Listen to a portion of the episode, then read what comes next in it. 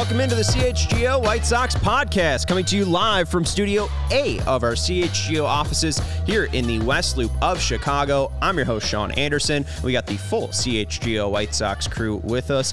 That's Vinny Duber. You can follow him at Vinny Duber. He's our C H G O White Sox beat writer. You can read his work at all c h g o dot com. You could also read Jared Willis's work at all c h g o dot com. He's our uh, floating beat writer covering both the Cubs and the White Sox. You can follow him at jwilliswise instead of I's uh, on X or Twitter. And that's Herb Lawrence. Hello. You can follow him at Ecknerwall twenty-three. He's our C H G O White Sox community leader. We're being produced by Sarah today. Make sure you're hitting the thumbs up button and subscribing, and to Uh, tell your family and friends about C H G O, because whether it's the Bears having the number one pick, the Bulls being fifteen and twenty, Connor Bedard, and whatever the hell the White Sox are, a lot to cover uh, in Chicagoland. So uh, we got you covered here at C H G O Sports. So make sure you're liking and subscribing. And uh, shout out to Christian, Jordan, Luke, and Dan for hanging out with us in the chat. And we even got a live audience. Vinny's dad is watching. Uh, so we got to we got to Mister Duber today, uh, which is so yeah, very so fun. If you hear just heckling throughout the show, that's what it is. Feel free to heckle too. Uh, today we're going to be talking about none other than Dylan Cease, the the bobblehead on the uh, the table today. Uh, Jeff Passan had a report, a little notebook piece talking about the state of free agency, uh, and it is likely that Dylan Cease is still to be moved. Uh, we talked about this yesterday. We thought that, or at least I put the odds uh, of Dylan Cease staying with the Sox as, you know, f- not a sure certain thing. It was basically, you know, one-to-one odds, if that makes sense to people, uh, of him staying. Now we have furthering reports that even though it seemed like talks were picking up in late November, it seems like those talks have still continued. So what do we make of the the wording that Cease is likely still to be dealt? Is this just because of the slow roll of the offseason? Well, probably a little. I think mainly the the appeal is is obvious, right? And I think, uh, you know, Josh Barfield explained that to us at the winter meetings, which was, hey, everybody's going to want Dylan Cease. I mean, this is a guy with, that we've talked through over and over again, why other teams would be willing to perhaps pay such a price would be, hey, not only is this guy really good, you know, really durable, but he's got two years of control left, and, and you can, uh, you know, have him for multiple seasons and multiple runs at a division or a or a World Series championship.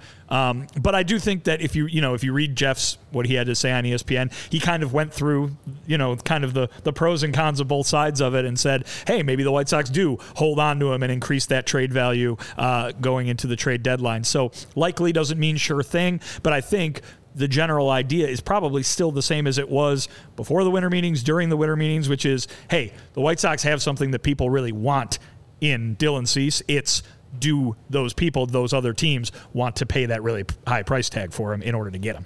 And given the relative lack of activity across the league in, in, in baseball this offseason so far, um, yeah, not not a lot has changed on that front. There's not moves that have, have come into play with other teams that may have changed um, how, you know, Dylan Cease's trade market could play out. So I, I think things now look very much like they did back in November. Um, the one thing, Vinny, like you alluded to, that might – might play a role is if the White Sox decide to wait and see, hey, we don't quite like the offers that we're getting now. Let's wait and see how things look in July and and talk to teams then again, because sometimes the, the offers that you get can shift a little bit when you're talking about a team that's mid-season, um, trying to pick up an arm for a playoff run. Uh, things can look a lot different then. But, um, yeah, it's this is a – other than, you know, the, these big moves that the Dodgers have made – it's been a relatively quiet offseason. Yeah, and what, what I will say about kind of that whole, oh, should they hold on to him maybe for the trade deadline thing, while the market for Dylan Cease and the teams that are interested in him now might be mostly the same as there were in November, you wait till July, that could be totally different. Mm-hmm. You know what I mean? And and I, and we could be looking at teams right now who have a loaded starting rotation, and then come July – one injury, two injuries, all of a sudden they need an ace and they need one badly. I mean, just look at the team that you just brought up, the Dodgers. Did anybody think that the Dodgers yeah. were going to be trading for Lance Lynn last August when you mapped right. out their rotation in January and February? No, I mean, but they had a lot of injuries all year long, and they had a need for starting pitching that they never really got, as you saw from what happened in their playoff series against the Diamondbacks. So just because there's, uh, you know, what you think is a certain number of teams right now, and you think you can accurately assess the market and who might be a suitor right now, that could be completely changed and completely blown up by the time we get to July. And I see the uh, outrage of Twitter sphere where the Cincinnati Reds or some of their uh, advocates sent out what the White Sox were asking for in a Dylan Cease trade. It should be that. I mean, if you're not willing to pay the price, then you shouldn't be in the conversation. And the White Sox should have a high price because, as we have said, the White Sox could use Dylan Cease. Like, there's no re- reason for Dylan Cease to be off the White Sox. And so, you know, teams like the Reds should be jumping at the fact that Dylan Cease is available and relatively inexpensive because it's their only chance to get a top-of-the-line arm unless they develop themselves in their own rotation. But they're not going to be in the Yamamoto um, top-of-the-league uh, starting pitcher thing. So you have prospects that the White Sox and other teams covet. If you want to be in that N L Central, which we I think Jared and I discussed before the show started, N L Central is wide open. So there's teams like the Cincinnati Reds that are on the precipice of making the playoffs last year. And if you get Dylan Cease at the top of that rotation, Milwaukee Brewers, they lost one of their starting pitchers. Cubs doing nothing. Cardinals signing the oldest pitchers ever. I mean, Sonny Gray's good, but other, otherwise, Kyle Gibson's an innings eater, and Lance Lynn, we saw what we did last year. So there's an opportunity for the Cincinnati Reds to do something in this offseason. And if the White Sox keep him and say it plays out like last year where the Reds, Cubs, Brewers are all right there trying to win the N L Central, I don't think Dylan Cease's price comes down. I don't think the White Sox price for Dylan Cease comes down, even if he has the year that he had last year with the White Sox. He's still a top-of-the-rotation guy. You read all the fastball metrics. He's one of the top fastballs in the game. He had the best pitch in baseball in twenty twenty-two. People love his measurables. They love exactly what his uh, you know posting is, thirty-three starts a year. And so I don't think that number comes down. So hold your water. It's a good play by Chris Getz. If people are balking at the price, they should. Then they're not ready to deal. Yeah, I mean, I'm not worried that the White Sox haven't made a deal yet. And plus, I mean, there's still Blake Snell, Jordan Montgomery, uh, Imanaga's deadline that still needs to pass. So, I mean, there's still a What's ton that, of... the fifteenth? I think it's earlier than that. Oh, wow. God, I don't know. I'm going to say like the eleventh or the twelfth. It's next week sometime, I think. Sean thought he could get away the with White being Sox vague. Aren't signing them. Uh, sure. I did think. They're you, signing all the pitcher, all the starting pitchers. Oh, you want to bet? I, I, I love betting with you. Uh, one hundred dollars right now. What, what, what date did you say? I thought it was like the eleventh. Or January eleventh. Look right, at you. forty-five day posting window expires January eleventh for Imanaga. Uh, so, I mean, there's still time for, for this to develop. But as you bring up the Reds, uh, G M Nick Kroll suggested to reporters after they have signed uh, Jaime Candelario, Frankie Montas, uh, Nick Martinez, and uh, even a bullpen piece in Emilio Pagan. Uh, this is according to M L B Trade Rumors. Uh, Nick Kroll suggested to reporters that the club is unlikely to make any more major moves this winter, though it's possible they'll look to bolster their bench or bullpen depth before spring training. Uh, and I think Nelson was asking, when is spring training? Uh, forty-one days until February thirteenth, which is the reported opening day of spring training, the first day that, I don't want to say catcher, pitchers and catchers report, because that actually isn't like official, but it should, it's when it they're mandated to report. Okay, all right. Well, that's... Position players are not mandated to report till a few days later. Most position players get there when pitchers and catchers report. So forty-one days until spring training, eighty-five until opening day. So there is still time for all of this to unfold. And again, uh, you know, teams have to to meet the right price. But what we're going to try to do today, or what I try to do uh, after this break, we're going to lay out all twenty-nine teams and tell you which teams to seriously keep an eye out for that will acquire Cease. And I, I went through and, and put them into definitely will not acquire Cease, so we can just absolutely not think about them. And some of these teams we already don't. Uh, teams that are likely, or I, I forget, could, I think it's could acquire Cease, and then teams most likely to acquire Cease. So three different uh, breaking ups uh, of, you know, actual uh buyers of Cease. So we'll take a break, uh, let you know about our friends over at ComEd at Midtown Athletic Club, uh, and uh, then we'll, we'll jump into the discussion. Uh, so you got us, Jared? Yeah, it's getting easier for businesses to switch to electric vehicles, and that's something we can all get behind for the health of the planet and for the well-being of all of us who share it. What a fantastic point, Jared. The electric grid is evolving to meet your cleaner energy needs as we all move with confidence toward my favorite band, Electric Tomorrow. Whether you have one delivery van or a whole fleet of shipping trucks, ComEd can help guide you to make the changes that make sense. So what should business owners do? That's a great question, Jared. They should go to ComEd.com slash clean to learn more about the resources, fleet rebates, and infrastructure incentives available to help businesses go electric. If you, yes, you own a business, don't wait. Start making your plan today to switch to electric vehicles. They're good for business, good for the planet, good for all of us. Go to ComEd.com slash clean. Did you say ComEd.com slash clean? Jared, I'm not quite sure why you need to ask that question. You're sitting one foot from me, but yes, I did. Go now and see how going electric connects us to a better way of doing business and a better future for generations to come. Midtown Athletic Club has four Chicagoland locations: Palatine in the northwest suburbs, Bannockburn in the North Shore, Willowbrook in the southwest suburbs, and Midtown Athletic Club and Hotel in the middle of Bucktown and Lincoln Park. Midtown Palatine has launched a multi-million dollar transformation of the club, which will be complete in early twenty twenty-four. Midtown is also offering no initiation fees this January at their Bannockburn, Palatine, and Willowbrook locations. There's something for everybody at these clubs, whether you're a single person, a married person with children. There's free childcare included into your membership. People looking to make lifestyle changes or holistic wellness. Midtown is the nicest fitness club that some people I've ever been, and one hundred percent that I've ever been to, because they have super luxe locker rooms with wet and dry saunas, premium amenities too, amazing outdoor and indoor pools and hot tubs, a collection of boutique fitness studios like Samadhi, Everybody Fights, Ride, The Field, the theater, and the arena, that you can get more than one hundred classes per week at Midtown Athletic Club.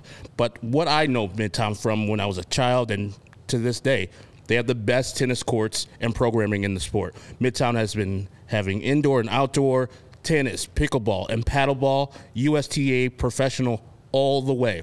What you need to do right now is go right now to midtown.com slash CHGO. Find out more and tour the Midtown nearest you.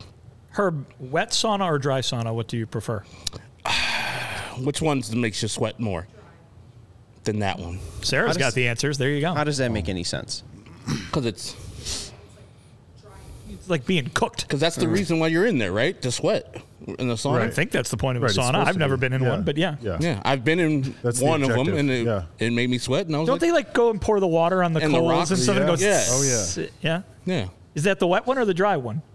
That's got to be the wet one, I right? I think that's the wet one. Yeah. Yeah. Let's go to Midtown Athletic and try it out. Um, Test out both. We need yeah. to do some more research. I don't know. You could buy a Scandinavian outdoor sauna for just the low price of eight thousand three hundred ninety-nine dollars. All right. Midtown's so, much cheaper than that. Much we know cheaper. What's going in the extra bedroom in my apartment. All right. Uh, let's jump into uh, teams that will not acquire Dylan Cease. Okay. So if... You know, Jeff is reporting that it's likely Dylan Cease will be traded this offseason, uh, not waiting until the deadline in twenty twenty-four. Which team will actually acquire him? Uh, I, I was going to make a joke, but now it's already being flashed, so the joke's kind of killed, but I'm still doing it anyways. That's not being flashed. That's uh, just to you. We, we, we could lead off thirty-first. The Chicago White Sox. They won't be acquiring Dylan Cease because they already have him. thirty, uh, they're thirty-first? Yeah, right. Who's thirtieth? The Montreal Expos. Oh. Because they also won't be acquiring him. But you think, him. That, you think that it's more likely that the Expos will get him? I think so. I think it's really, we haven't seen a tr- team trade with themselves. The Expos... I mean, maybe you even put the national team, the uh, the Nashville team, because if the White Sox move... Because it doesn't exist? Yeah, right. Yeah. I mean, if the White Sox moved... Would and, that be and, considered a trade if they moved the franchise and... Mm. It's semantics, and I don't see it happening, so we don't have to talk about it. Uh, don't have to worry. twenty-ninth, though, I have the Oakland A's, because uh, obviously they're not looking to be... Because you whenever know. You're ranking baseball teams in they, anything, the A's go last. A's last. Yes. uh, even if there's you know only twenty-nine teams, they're still last. They're barely looking to be a baseball team at all, so... Right. No, that's a yeah. good way to put it. Uh, twenty-eight, I'll put the Los Angeles Angels. I don't know what they're looking to do. Obviously, they tried to make a play on Shohei Ohtani because that's really all that they had. I know Mike Trout's pretty good at baseball, but he's been banged up. And once you lose Ohtani, it doesn't really seem like there's much to live for, I wow. guess. Uh, maybe that's a little bit too dark. Come on. They've but got they, the rally monkey, Sean. They have the rally monkey and Mike Trout. Uh, But they have, according to Fangraphs, a farm system that is worth thirty-nine million dollars. The team at the top is the Cubs, uh, around two hundred forty million dollars. The Angels have the worst farm system in baseball. Uh, they went out and traded for Giolito. They went out and traded for Reynaldo Lopez, and then they got rid of all those guys. Um, they have consistently rushed their first-round draft picks up to the major leagues. Um, so they none of twenty of twenty-one picks of pitchers a couple years ago? Yeah, uh, you're right. Uh, they went twenty for twenty in, I think, twenty twenty-one yeah. uh, of, of drafting pitchers. Uh, they really don't have that strong of a farm system. I don't really think they have that strong of a direction in twenty twenty-four, so it doesn't seem likely that they will acquire Dylan Cease. Uh, twenty-seventh, the Colorado Rockies. Again, they're kind of like the A's. They bad. They're they're bad. They don't have that good of a farm system. Uh, they're they're like lower half. Uh, they're sixteenth according to actual uh, uh, value. They could use those guys. It yeah, seems like. right. Yeah. They're, they're mulling around. Uh, the Colorado Rockies play baseball, but I don't know if they're trying to win baseball games. Uh, twenty-sixth, twenty-fifth, and twenty-fourth, and twenty-third. Very easy. They're A L Central teams, uh, and I rank them as the Twins, Guardians, Tigers, and Royals, basically as how, like, in reverse order of how much of a threat they are, right? The Twins seem to be pretty well operated. Uh, they they you know aren't afraid to spend some money, but we're seeing some cutbacks. I would say you don't want to deal uh, deal Dylan Cease to the Twins because that just makes the Twins a lot better, and they have shown the ability to flex some financial muscle, so maybe they'd actually be able to keep Cease after those two years. Uh, the Guardians are are very bad, don't spend money, but still somehow usually win about eighty games, so you don't want to give them Dylan Cease. Uh, the Tigers, a little bit better, a little bit more competent. They, they can use them, too. They could use them, but again, I don't think the White Sox want to trade it to them. And then the Royals, uh, going to likely be fourth in the A L Central. I don't mm-hmm. think that there's a reason for them to trade uh, with oh, the so Royals fourth, or the White Sox Dylan Cease. What? The the Royals are uh, hopscotch, hop the uh, White Sox, you said? Uh, according to all the... Okay. Uh, I mean, every... Uh, odds have the White Sox come I'm not last. disagreeing with you, but oh, I'm just it's not, sure even, not even my take. I'm making sure you're doing it. Everyone, the, the odds maker thinks the White Sox will be the worst in the A L Central. Not me. I'm not an odds maker. I mean, particularly if they trade Dylan Cease. Right. Oh, yeah. Um, twenty-two, I have the Marlins. Uh, they're twenty-sixth in baseball in farm system value, so I don't really see them going out and making a big splash like that. They have a lot of younger talent that I think they're looking to uh, have propel them up, and I think they're more of the A's and Rays. Let's operate at a low budget and try to make the most out of that. I think trading away from your prospect uh, pool isn't really a, a smart business pro- product. Uh, same with the Milwaukee Brewers at twenty-one two. Uh, they have Corbin Burnes. They just let Brandon Woodruff go. Uh, they have Freddie Peralta. They're kind of in a, a, a moving pattern here. I think that they'd probably keep that prospect system as strong as possible as they build towards the future. I don't really think them, especially with losing Counsell, are going to be big players on Cease. twenty, the Pirates. Again, they're fourth. You mentioned the Reds earlier. The Reds, Cubs, Brewers, all competing for the N L Central. Who didn't you mention? Pirates and the Cardinals. The Pirates and the Cardinals. Uh, the, we'll get to the Cardinals in a second, but uh, the Pirates, again, they have Paul Skeens. They have a ton of top-of-the-draft talent, but that top-of-the-draft talent needs to show up on the major league uh, roster at some point and start winning games for the Pirates. They're just not a team that I think would be bolstering a playoff run because that's not where they are with their franchise. And same with the Nationals. Uh, the Pirates and Nationals have the most farm system value, and that's why they're at the top of this list, uh, both over two hundred million dollars in farm system value. But again, they just don't have that playoff push to, I think, uh, go after it. So uh, any, any team you disagree here, twenty-nine through nineteen? No, not really. I mean, I, I think any team that does trade for him is a team that's either expecting to contend this year or in the very near future, because that would be a big part of the reason why you're bringing Dylan Cease in. And there are a couple of teams on this list who could contend in the near future or will be contending, but they're division in division opponents. And so, right. like you said, that's just not a – why would you set yourself up for that um, in the future? So – Yeah, I don't I don't disagree with anything here. Now that I think about it, maybe the Pirates, you say they have a lot of value where in their minor league system, and I was just talking about the N L Central. Remember last year, the Pirates started off hot as hot as fuck. And then it was the White Sox game where O'Neill Cruz slid terribly into home plate and hurt himself for the rest of the year. And then they blamed the White Sox and Seppi Zavala for him sliding that way. So they get O'Neill Cruz back, and they're rolling like they did early last year into uh, the playoffs. I could see them maybe looking into to see. This is the same thing with the Cincinnati Reds. They're not going to be going to get a big time player, and you're not getting Paul Skeens back as a part of that, but you can get one of those other people uh, that the Pirates have in their prospect uh, pool. But I would say you have them right so that they're not going to be in there, but if any team in this list that you put in together would jump out and say, we might go and get Dylan Cease, it would be the Pirates for me. I love you because you're not you're not wrong that the Pirates started off hot. At, at, at some point, I think that they were above uh, five hundred uh, around. They were in first place. Yeah, they, they were a long time. twenty and nine after uh, the first month of this yeah, season. Oh, yeah, twenty and nine, uh, thirty-two and twenty-seven on June fifth. They were, that was the last time they were in first place, I think. Uh, but when you bring up a... That, that White Sox series. That was like the second week of the season. They were six and three. Yeah, yeah they got out to a real hot start, and there was nine games. Hey, for the Pirates, I get your six point. and that's, three. That's pretty hot. No, that's I get pretty your, good. Uh, so maybe O'Neill's gone. Maybe, but they, they need to actually contend in twenty twenty-four because I mean, even historically, the Pirates aren't a team that's going to go out and sign Dylan Cease. So you're just going to have him for two years. Would you rather have the the six years of control for whatever player you're going to trade away, or, you know, two years of Dylan Cease to maybe win the N L Central and get your ass kicked by the, the Diamondbacks, Dodgers, or uh, in the recent in West? In their recent history, they've been to the playoffs and were competing.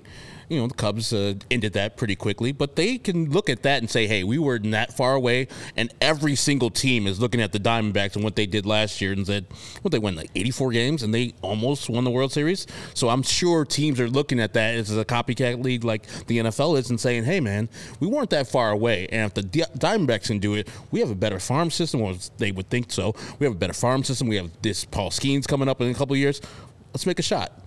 And making the playoffs in Pittsburgh is a huge thing.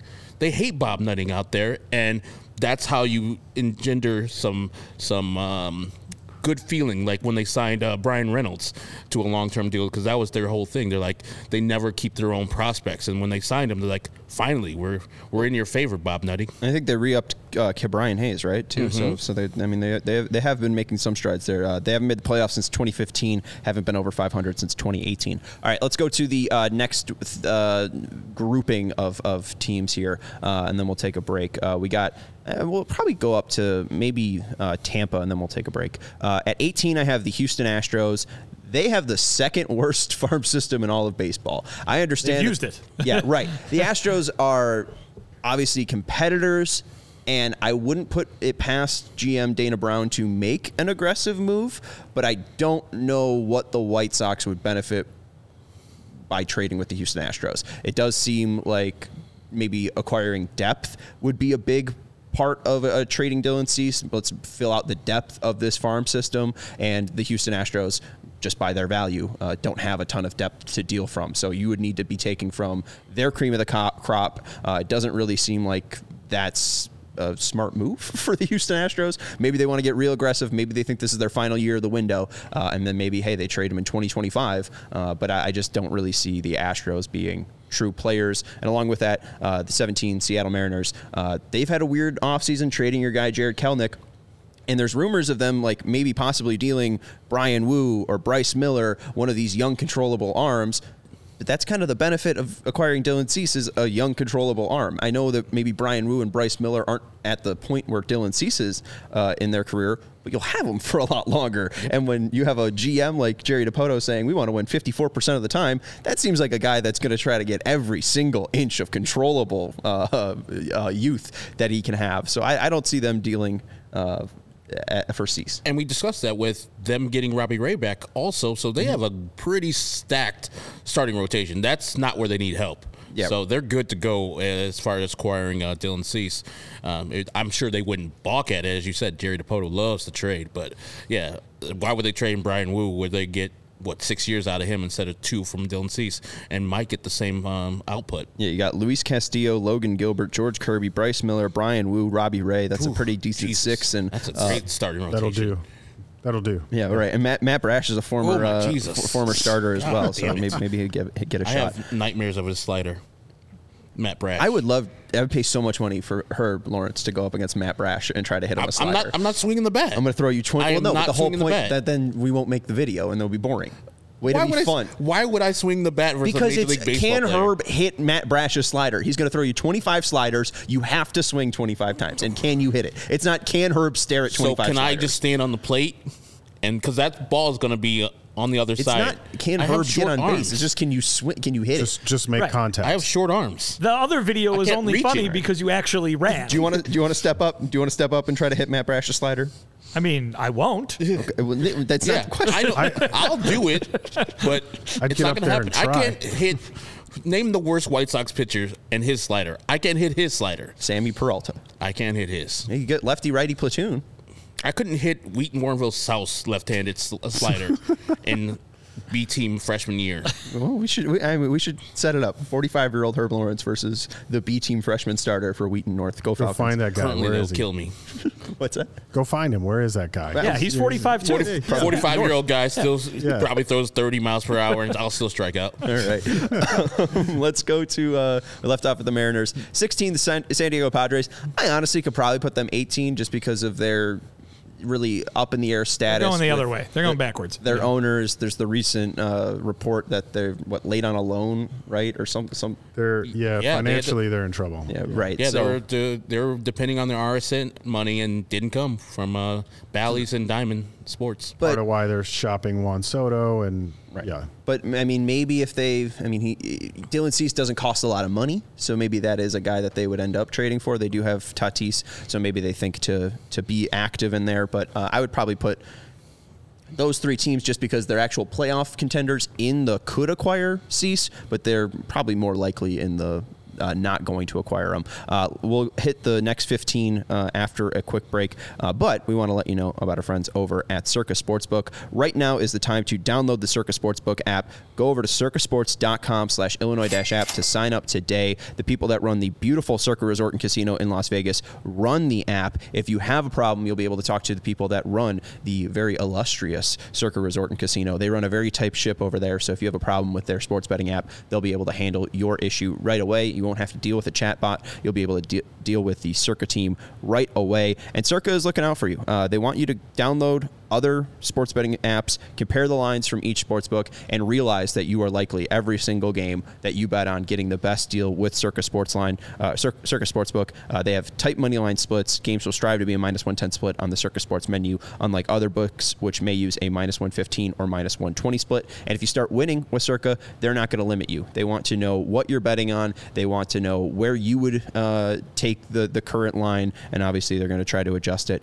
uh, to make the sharpest lines possible. But download the Circa Sports Illinois app at circa sports dot com slash Illinois-app. And if you or someone you know may have a problem with gambling, call one eight hundred gambler, one eight hundred four two six two five three seven. Text G M B eight three three two three four or visit are you really winning dot com. And also want to let you know about our friends over at FOCO. Uh, we have some great bobbleheads behind us, uh, like the Southpaw one and like the uh, T A Redline one that's over there. Get fit in the best sports gear around. They have hoodies, shoes, signs, bobbleheads, and everything in between. Again, they've donated some great sec- set decorations. You can go check out their full scope of bobbleheads over at foco dot com. That's F O C O dot com, or click the link in the description below.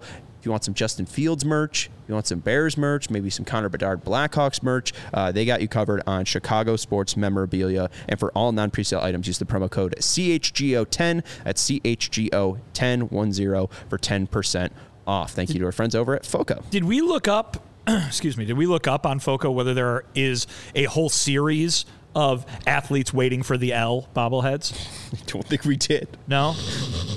How have we I'm looked just that curious. Up?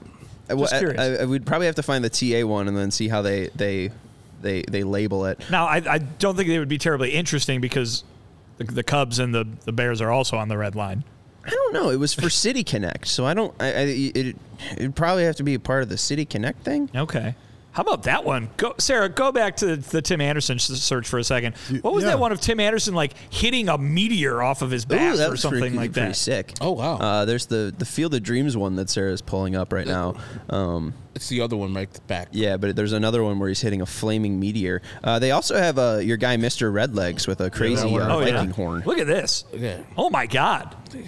Man, he wishes that. I'm gonna say he, he hasn't yeah. done that in a minute. That's a, and there's like a volcano erupting behind him too. This I is, mean, it's a huge ball. He should wild. hit it. This is what happens when you work with Driveline. Tim Anderson, Chicago White Sox on fire bobblehead. I feel like he could be more on fire. I feel like the, the ball is. He's not on fire, fire at all. Yeah, I no. feel like uh, we could have. Because he's more in the dry sauna, I think.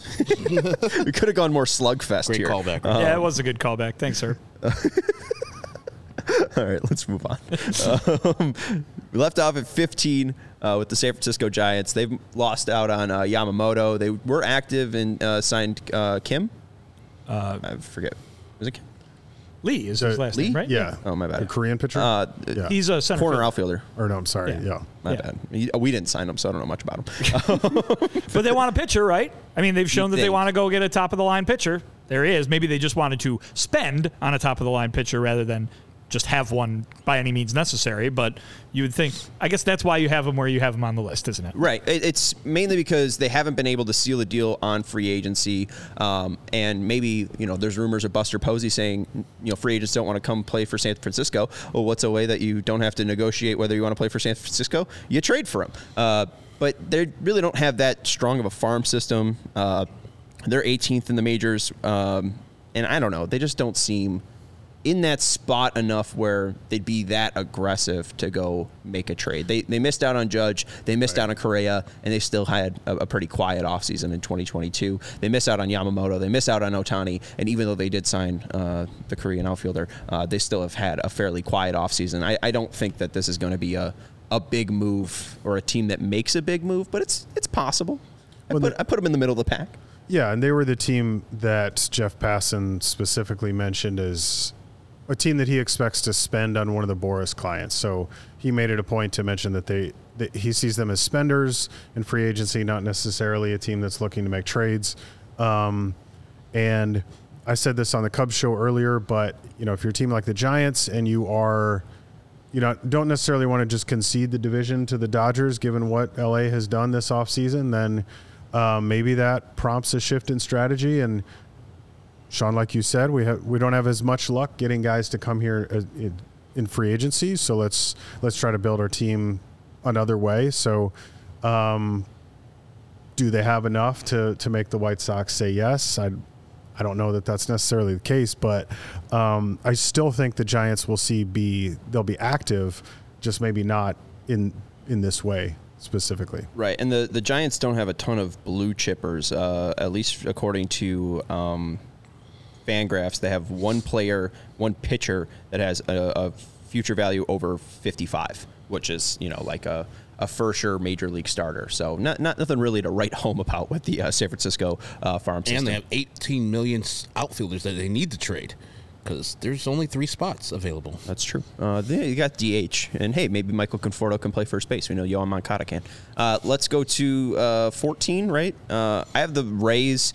It it would be odd if the Rays went out and got Dylan Cease. He's affordable. I think. He's affordable, and they have the the prospect of ranking. Of course, yeah. I, I just it doesn't seem Rays like to go out and get a someone who's anyone. already done something good. Yeah. Their thing is to have have guys who do something and then get rid of them at the absolute correct time. Herb, what is it that you always say?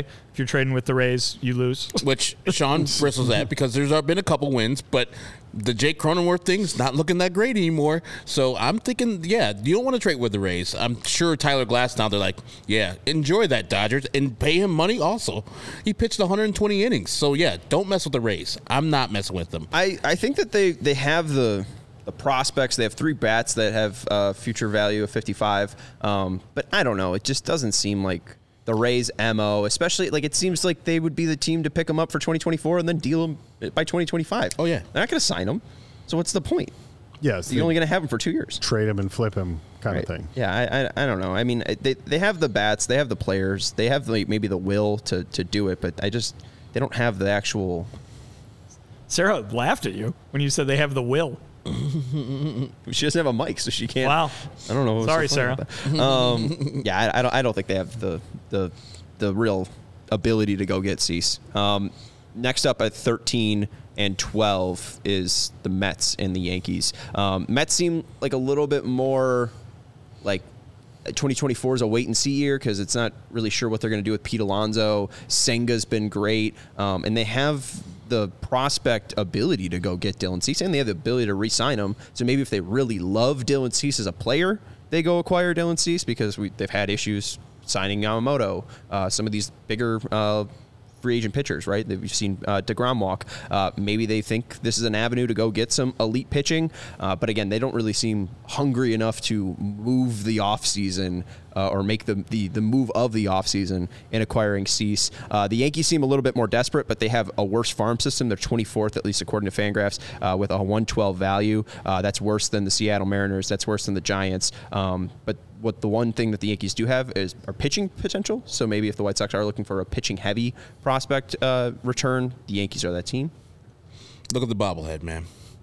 He ain't going to the Yankees. That beautiful, beautiful mustache. You can keep the mustache. I know you can, but they they want to clean it up a little bit more. I don't think it's very dirty. Is it dirty? Carl, look at Carlos Rodon's mustache now. Well, yeah. Nestor Cortez is cleaner now. I don't know. I, I think Rodon ha- Cease has a cleaner mustache. I think Cease would be allowed to maintain his current level of stashiness. Would you? Like uh, no, yours? I think, well, it depends on what year it was. Yours? This is looking real good for, like, late Lerman. eighties Steinbrenner, yeah, but, yeah, I don't know. It's like Don Mattingly. This is a real Mattingly vibe, yeah. But I don't know how the, if this would fly in twenty twenty-four. Yeah, I, oh, yeah, I, and then, yeah, Mattingly, you have to cut your uh, sideburns. I have to get, get, get rid of those sideburns, Mattingly. It's like just no hair. It, it, Cortez and Cease have a similar Let's mustache. Let's see. Yeah, I, th- I think Dylan would be would be fine. I mean, maybe right. maybe Dylan has to clean up the lip a little bit more, mm-hmm. but I mean, I, it's pretty pretty, it's pretty straight. Thick. I want to know how they decide how much is too much mustache. Is there does somebody come what, around is, and measure? Well, like George Steinbrenner has been dead for a while, a long time. Like right. that was his rule. Like, has those have those rules changed? No, is it still the same? No, I mean like oh. like Jared was saying, oh. like the style. Like, right. are we still operating under the what George Steinbrenner thought was acceptable in whatever year it was that he passed away, or has that like? evolved to be like, this is what Hal Steinbrenner thinks is is good in twenty twenty-four. It'd be, that's a good call. That would be like, right. that's one of the more interesting things I could read is like inside the Yankees hair and facial the, hair policy. Yeah. How exactly does it work? Yeah. Yeah. I don't, I don't think there is a, it's just mustache. I mean, Goose Gossage had a very exaggerated mustache, right? Like, didn't Goose go down to like, Herman Munson famously yeah, had a I, I, I don't think that there's many rules. And what's, uh, uh, Reggie good? Jackson had a mustache while he was on the Yankees. Yeah. But those are great players. Um, well, that's that was going to be my question is how good do you have to be in order for them to relax the rules? Yeah. White Sox. Like, let's say Shohei jo- They made Randy Johnson cut his hair when he yeah. went there. Yeah. Uh, like, Oscar what if Ohtani had, had just had, like, a huge beard? Would they... You know, if Shohei Ohtani was Jason Worth, right? Let's. He has a Jason Worth style mm, beard. No. They made Johnny Damon shave completely. Oh my that's, God! Yeah, that's Captain Caveman. That's yeah, true. Um, true. Oscar Gamble, White Sox legend, was a Yankee, and he had a mustache and a little soul patch and mm. the big hair. Right, and th- there was no appearance change sure. there. So sure. I, I don't. I, Interesting. I, I don't think they should get rid serious. of it altogether. Let's talk about baseball, or make it more ridiculous. like no one's allowed to have. Just everybody has to be completely bald. Even no hair. Even eyebrows have to go. Everybody has to have the Roger Maris crew cut. Like, yeah, yeah they, they've, very they've, specific. They've done studies, and you're faster without hair. So they're yeah. trying to gain or every edge possible. Exactly. Yeah. Um, all right. Uh, after um, the Yankees, I got the Phillies, Blue Jays, Braves, and Reds. Um, the Phillies don't really have the prospects, and they don't really have a need for Cease, but it's Dave Dombrowski. So, like, if they go acqui- – if if Dave Dombrowski makes an aggressive move, I'm not going to be shocked. Well, they were also – weren't they surprise uh, suitors for Yamamoto also? Phillies, I believe. Were, yeah. Yeah. Yeah. Mm. Did they – did that quickly, like, bail out, though, and, they, and that's why they signed Nola so quickly? No, no, no. Oh, Just recently. This yeah, is after they signed Nola. Yeah. I don't remember, I don't remember that. Um, so maybe the Phillies. Uh, they're they're. I put them at eleven. Uh, at ten, I have the Blue Jays. They obviously missed out on Yamamoto. They missed out on Ohtani. Um, well, and, and look what you got here. thirteen, twelve, eleven, ten. Those are all teams that missed out on Yamamoto. And it's just like that. That's what I think. It's what the White Sox were waiting for, right? The White Sox were waiting for, yep. and, and are still waiting because there are guys like Snell and, and, and Montgomery out there. They were waiting for these other names to come off the board. Let's see who's still standing, or, or, or yeah, standing, to use a musical chairs analogy. Let's see who's still standing once the music stops on Yamamoto, once the music stops on Nola, once the music stops on Snell, who has, you know, yet to sign, obviously. But, and then... will those teams be desperate for a chair, and can we provide it in Dylan Cease? And those four teams right there that you listed, they were all reported to be in on Yamamoto. They missed. Are they going to pivot to Snell? It is is Montgomery more their speed? Are they, when those two guys sign, are some of those going to be left waiting? Obviously, at least two of them will be. Um, and are they going to be saying, okay, now we're getting desperate and now we are going to raise our, uh, you know, willingness to meet that asking price? It's interesting. Um, especially too, because I wonder like what the determination is like with age, with the length, right? You're signing Yamamoto as for a long-term uh, agreement, yeah, right? Got a dozen years, yeah. five years. Uh, well, yeah, he's got an opt-out, I think, or as early as like twenty thirty. Mm-hmm. So even if you're dealing with that, I mean, it's still longer than how long you'll have Cease for. Um, but it's also in concert with the prospect system. Like, do you have the actual ability and want to go get them? Uh, You look at the value of their franchise or of their prospects. Uh, Phillies one fifty-two, Blue Jays one twenty-three, Braves one oh six, Reds one fifty. Uh, all the teams that are in the top seven all have a prospect value system uh, higher than one fifty. Um, so it's it's teams with that prospect and also the the hopes to be better. So let's look at those teams. Well, I would I would just bring up the Braves too. I think you might have the Braves a little high because at after after getting after getting Chris Sale. Are they are they looking for starting pitching anymore? I mean, I think they might have made their trade for yep. starting pitching. Yeah. I mean, look, if if if you're the White Sox, you're asking for a lot more than just Vaughn Grissom. They oh, certainly yeah. probably could have used him, right. but a lot more than just that. That's all that the Braves had to give up for Chris Sale. Is Chris Sale going to be as good as Dylan Cease? Maybe not, probably not, but that's all that they had to part with to fill out their rotation with a guy who's won a World Series before. Is, is, is they they might just be done. Yeah, I don't on I, that front at least. I don't hate that. I don't hate to move them down to maybe where uh, San Francisco is a little bit, just because again they don't even have the the prospects to get right. a, a guy like Cease. Um, so that's that's a fair point. Um, maybe they are done after acquiring Sale, uh, but also he is cheap, and it doesn't seem like the Braves want to go spend money.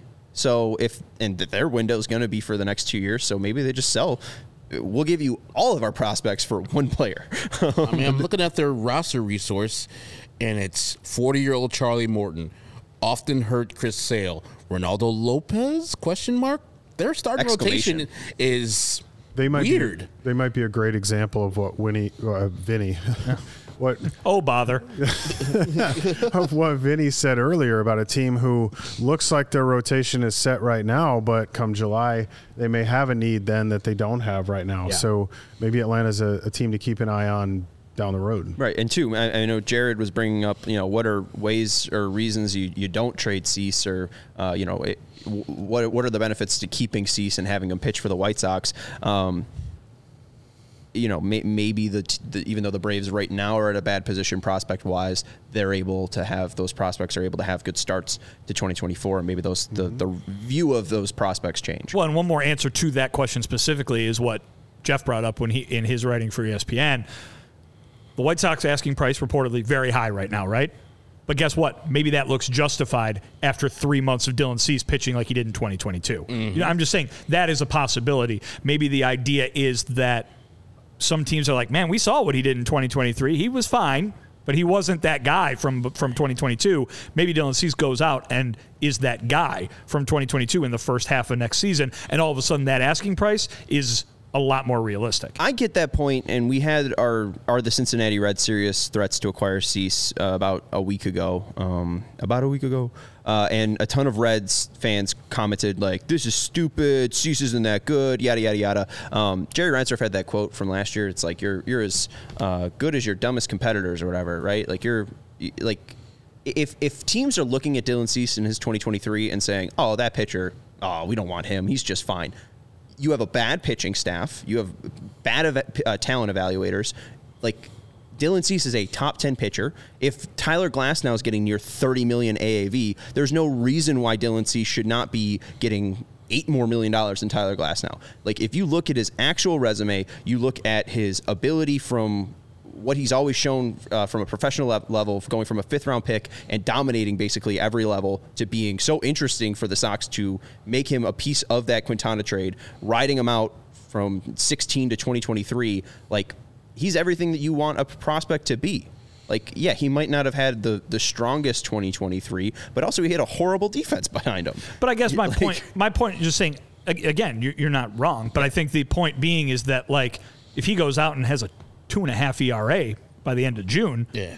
all of a sudden Right. Someone's going to acquire the guy who might win the Cy Young versus right. someone's going to acquire a really good pitcher. You know, like the the level there, can he can go even higher, I yeah. guess is what I'm saying. The yeah. price so the, the, the price will be higher. That right. But I don't even know if the price would be higher because right now we're hearing that the price is high. So maybe it just means teams see the value in the price right. being right. high. I, that's what right, I mean. Right. I think I, that's I, what, yeah. But it, it's more of like, the I price, guess teams have, you know, Cease has to prove it, but like. Or the price that seems high to other teams right now may not seem so high if he goes out the first few months and pitches like that. Then they'll look at him and say, okay, you know what? We didn't want to do this in January, but we'll do this now. Right. And my, I guess my thought is like, he w- he will do that because he's just got all of right. the intangible stuff. Like he has all of the makeup that you want in a one or two starter for a major league rotation. I know that's not part of this show, but do you think the White Sox are not desperate is the wrong word, but they're wanting to trade Cease before the season starts just in case he has another year like twenty twenty-three and his value goes down even further? From what they've said, no. Okay. From well, what I've, they've said, they very much see themselves in the driver's seat here, mm-hmm. and they don't feel any urgency. They're going to sit and wait for the price that, that they want. I, d- I just don't see how he would regress. What what what? Why I mean, he did. He did. He he did regress in twenty twenty-three, but I, I don't think that is like. But it wasn't like dramatic enough. Curve, that, yeah, it wasn't. Right. Yeah. I, I think that his, as we know, his slider wasn't as sharp as it was in twenty twenty-two. He had one of the worst defenses in all of baseball behind him, and it didn't seem like his fastball was just as sharp as it was in twenty twenty-two. And I think with again the improved pitching staff with Brian Bannister. Uh, leading the way, I, I think that we're going to see just the, the the refining that you need over an offseason. We're going to see Dylan Cease be as effective as he was. Um, Statcast released uh, the stat of swords. Uh, Pitching Ninja uh, has referred to basically check swings uh, at pitches, like half-hearted swings as swords. Um, and now Statcast is defining those swings and just actually please tell me them. That stands for something. No, no. It's, a, no. it's a reference to uh, swing weirdly. Bench warmers uh, yeah. and... Uh, Rob Schneider says to David Spade, it's not a sword, uh, as he's just like... It's a reference to a Rob Schneider movie? Yep. Mm. I feel like uh, we could have done better than that. Yeah. Oof. Uh, could have done better. Um, but, yeah. as we can uh, show, uh, Dylan Cease was the leader in twenty twenty-three in swords. Uh, second was uh, Spencer Strider. And if you want to... Fl- I shared this in Slack. I'm sorry. I, I, I'm not sure if I downloaded it. Um Dylan Cease was the leader in swords uh, for all of baseball, and his slider was still the uh, second most effective pitch uh, in getting swords in all of baseball. Strider was at forty-five, uh, Cease was at forty-four, and then third was Zach Gallen at twenty-nine. So, like, that slider, even though it wasn't, like, the most dominant pitch in baseball as it was in twenty twenty-two, it was still con- extremely confusing to hitters in twenty twenty-three, and I, I don't think that we're going to see... Like, if you're asking me what Cease is going to be like in twenty twenty-four, it's absolutely closer to twenty twenty-two than it is twenty twenty-three. Like, I, I think we'll see that bounce back from an elite athlete. Which is so, probably all the more reason to hold on to him until closer to the trade deadline. Right, unless you get that, that high asking price uh, this offseason. Yeah. And here are the teams that I think could match that high asking price. It's okay that we don't need the graphic. Uh, go check out Mike Petriello's piece at M L B dot com to check out the uh, the the, uh, the the sword stats. Uh, Matt Brash's slider is on there. Ooh, uh, this is an interesting list. At seven, I have the Saint Louis Cardinals. I know that they've been active. I know that they got Kyle Gibson, Lance Lynn. Who else did they add? Um, my guy, uh, Sonny Gray. Oh, Sonny Gray, right. I do think that this is a team that has been aggressive before in the trade market. They went out and got Nolan Arenado. They went out and got Paul Goldschmidt. I don't think that, even though they had a down year in twenty twenty-three, the Saint Louis Cardinals organization is happy with that year. I don't think they're okay with the finish that they just had. It does seem like a team that wants to get better, and maybe they see Dylan Cease as that guy that they acqu- could acquire for a low price now and extend. They were also in on Yamamoto. Maybe that's just because of the Lars Nootbaar connection, but this could be a guy that the Cardinals, even though they're a small, a small market team, they do make big moves at times, and I think that this could be a calculated big move if they see the value of a twenty-seven-year-old pitcher at his prime uh, that's controllable for two more years and maybe is a guy that you can extend for the long term. I, I think that the Cardinals, even though they don't have that great of a, a farm system, that's why they're last out of these teams, I do think that they've shown the propensity to be aggressive before. I don't disagree with you in terms of their desire. I think if they saw that opportunity to upgrade that rotation like that, they'd definitely take it. But when when we get down to this list, when it comes time to splitting hairs on who would be most likely, look for pitching. Look for young pitching in return. I think that's what the White Sox would prefer. I think there are some very intriguing position players that the Cardinals have that would make interesting sense if they were able to, you know, um, put it together with some other moves maybe and try to bring in some other pitching. But if Dylan Cease is their one shot at rolling the dice to try to get something that really helps them in the long term from a pitching standpoint, that's, I think, what you should look for.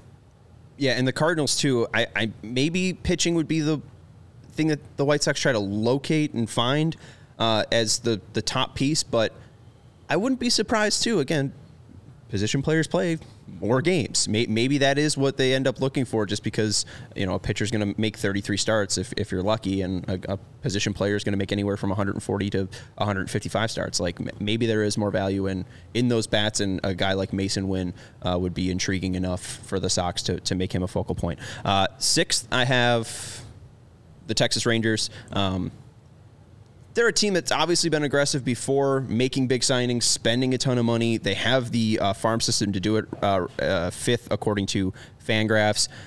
There's also the R S N number that we might get to if there's enough time. I don't think so.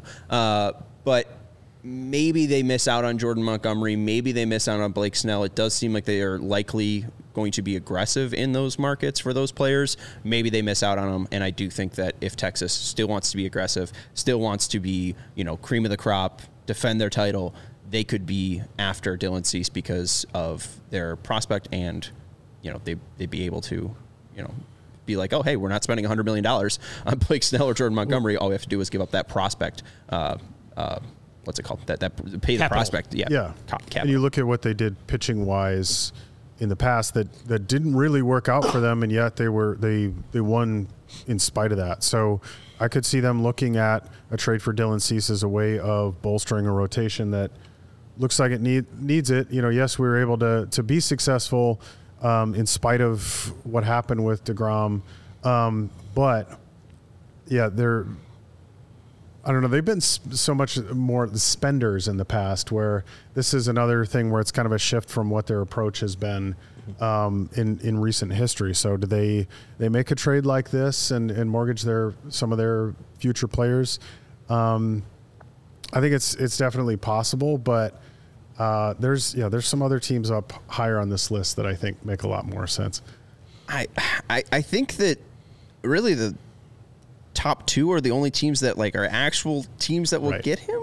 I, I don't know if I'm wrong with that, because even when we look at five, four, and three.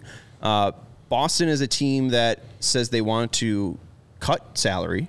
Um, apparently, their uh, owners want to make a play for. They also own Arsenal, I think, or not? Uh, Arsenal? Um, no, no, they own uh, no. Liverpool. Liverpool. L- L- yeah, Liverpool. Liverpool. Yeah. Uh, apparently, yeah. they want to play, uh, make a play on uh, Kylian Mbappe, uh, which is, you know, not the Shohei Ohtani of of soccer, but close to it. Uh, so, you know, maybe they're going to take a, yeah. a, a little bit of that share from the Red Sox and put it towards Liverpool. Um, but.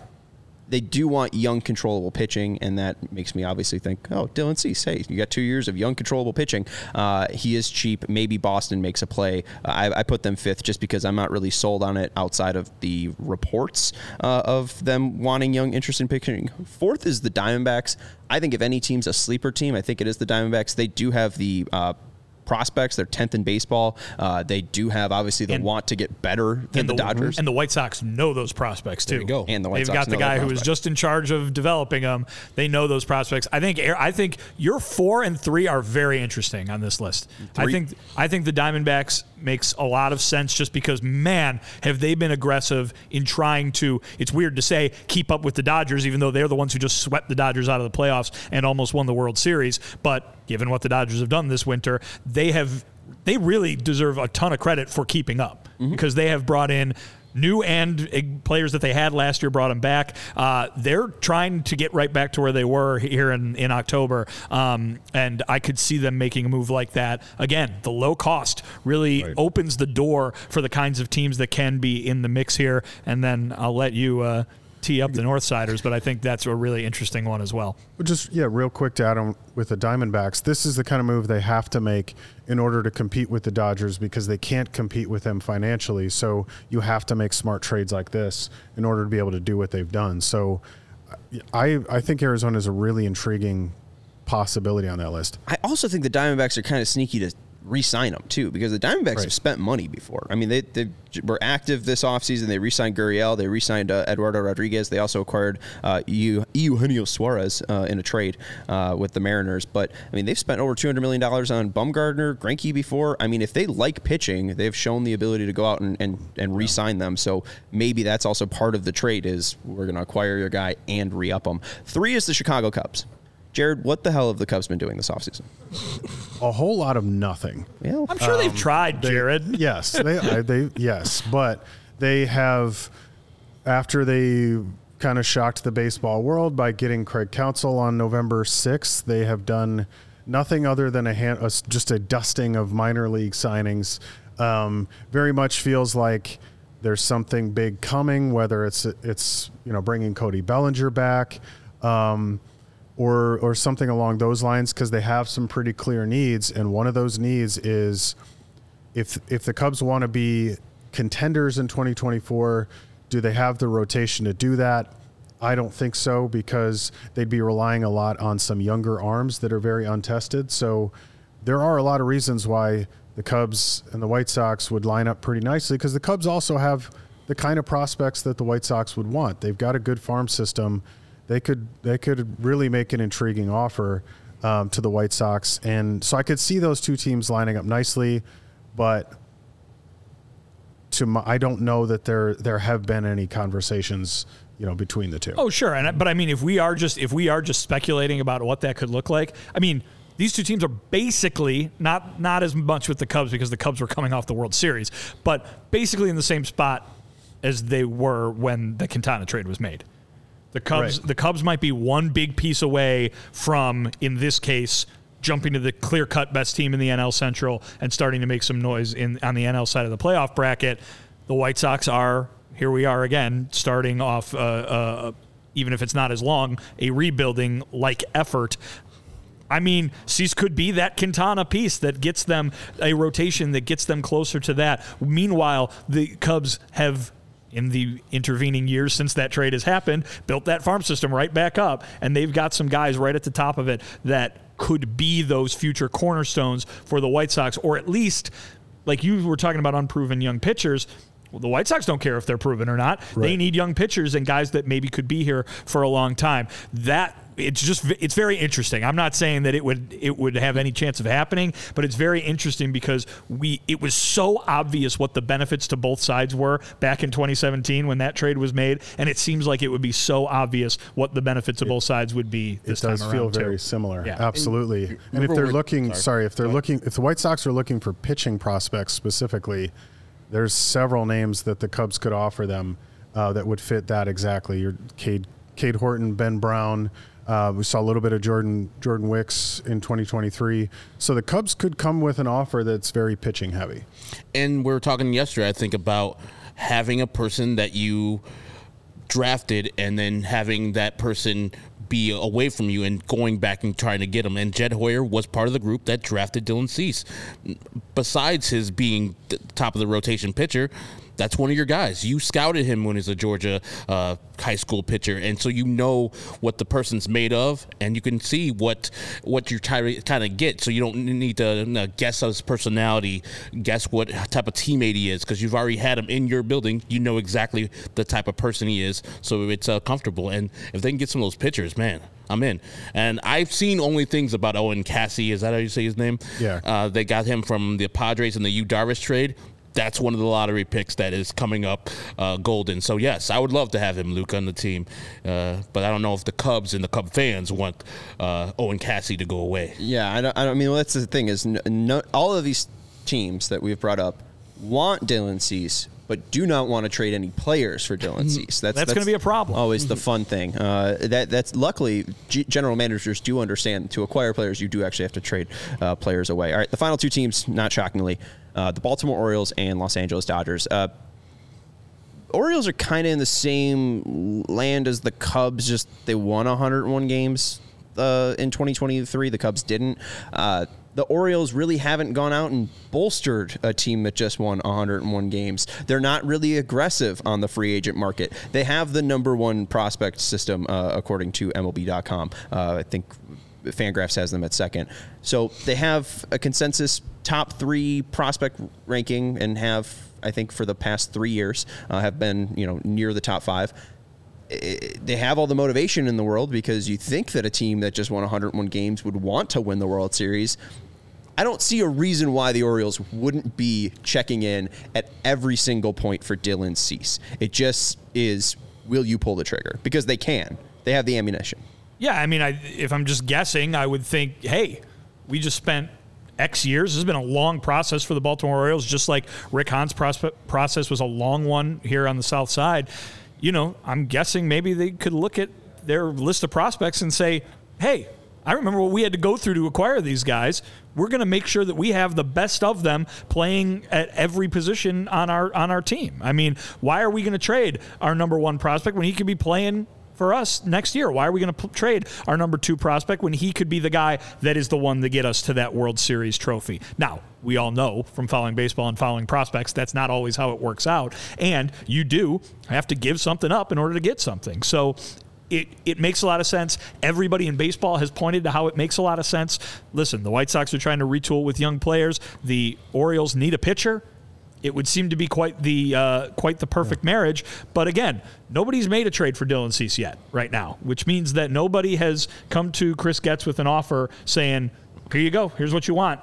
Give us Dylan Cease. And he's like, okay, because that has not happened yet. So obviously it's not just the Orioles who are who are thinking that way right now. And maybe, as we talk all the time about how the White Sox are trying to play this market, right, about how the White Sox are waiting for this to happen and waiting for that to happen before they make a trade, maybe the other side of this equation is waiting for that too. We're going to wait until there's not many folks uh, left who need another starting pitcher, and then maybe the White Sox lower their uh, asking price a little bit because there's nobody left uh, to take him. So uh, it, it definitely can go both ways. Again, that's entirely speculation. Who knows what they're actually thinking over there in Baltimore. Yeah, it's a pairing that makes sense, but are the White Sox going to get exactly what they want from what is a ridiculously talented list of, of young players? And Vinny, I think we're on the same accord where if you trade Dylan Cease, you're going to want young pitchers back in return, and Connor brings up the point. The only thing that stops the Orioles from trading Cease is the Orioles' top guys aren't pitching prospects. I think their top pitching prospect is tenth in their um, prospect rankings. So they have, they're filled up with hitters and position players, but I'm sure that Chris Getz wants a top arm that is going to come back. And they do have people in his course, like it's it's uh, weighted. The Orioles uh, pitchers who are number ten would be like number one or number two or three in the White Sox system. So, yes, they're not the number ones. They just might be very high in other people's uh, system. And some of those guys are ready to pitch in twenty twenty-four for a major league team. So I don't know what the Orioles are doing. Like, just sitting back and just taking their A L East uh, championship, and that's it? Because you know the Yankees ain't going to stop. The Blue Jays are trying to get people better. The Rays are always constantly getting better. And then the Boston Red Sox are the Boston Red Sox. So if you're just going to sit back with all these prospects, they all can't play in the field. So you're going to have to make a move somewhere, and we know the Orioles are not going to go out and spend big money on uh, free agents. So this is their chance to get a pitcher like Dylan Cease and match him with Bradish and match him with, I don't know if they're going to have John Means ready for next year, but, you know, match them together and have a, a rotation that's uh, good in the A L East. And if you Orioles aren't brave enough, uh, it just seems like the rich get richer. Uh, number one team is the Los Angeles Dodgers, who, if they do acquire Dylan Cease for twenty twenty-four, their rotation would include Walker Buehler, Dylan Cease, uh, Tyler Glass now, uh, Yamamoto. Yamamoto, right, and then uh, like some guy named Bobby Miller, I yeah. think. Um, just a regular guy. Yeah, just a, just some just walked in guy. from the uh, who walked th- in from the street. I think had like a two fifty E R A last year. Um, And the then one, Otani's coming just, back yeah, to the rotation right. the, next, the following year. Then Walker Buehler leaves and Otani comes in. The one thing that I find funny about the number one team is we know that Chris Getz liked, um, I was going to say Nick Nastrini. Pepio. Pepio. Uh, Nick Nostrini's on the White Sox. He is. Uh, Pepio. They, they liked Pepio, and they thought that if the Dodgers would make a move for Cease, Pepio would be included. he is now a Tampa Bay Ray. So maybe the Rays look to acquire Dylan Cease from Ryan Pepio. But I, I, I think it's it's not clear enough that there is a team that is going to go out and acquire Dylan Cease. I think he's a White Sox come opening day, March twenty-eighth, twenty twenty-four. I agree. That's why I think I go back to the, this trade market maybe really, really heats up come July. Um, given what's happened this offseason, I do I, I think it's he's he's going to be on the White Sox when the season opens. They are going to bank on he has a hot start, and then somebody, one of those teams who's ro- like we've said a couple of times now, whose rotation looks really solid in January is is going to have a need, um, or if nothing else, they're going to want to add some depth because maybe the need isn't there in July, but they're smart and they know we can't guarantee that all these guys are going to stay healthy in August, September, October, so why not go get Dylan Cease? Um, that's why I think it's he's a trade deadline move, in my opinion. Yeah, well, and we'll wait and see. I mean, that's all we can do uh, from now uh, for the next forty-one days until pitchers and catchers report, and the next eighty-five days until opening day happens. And, Vinny, you brought up, too, uh, you know, having the number one prospect uh, ranking doesn't mean anything. Uh, it doesn't promise you a World Series. And I remember E S P N uh, released a piece before the pandemic, January third, twenty twenty. It's from uh, Bradford Doolittle, and best record by team in a season.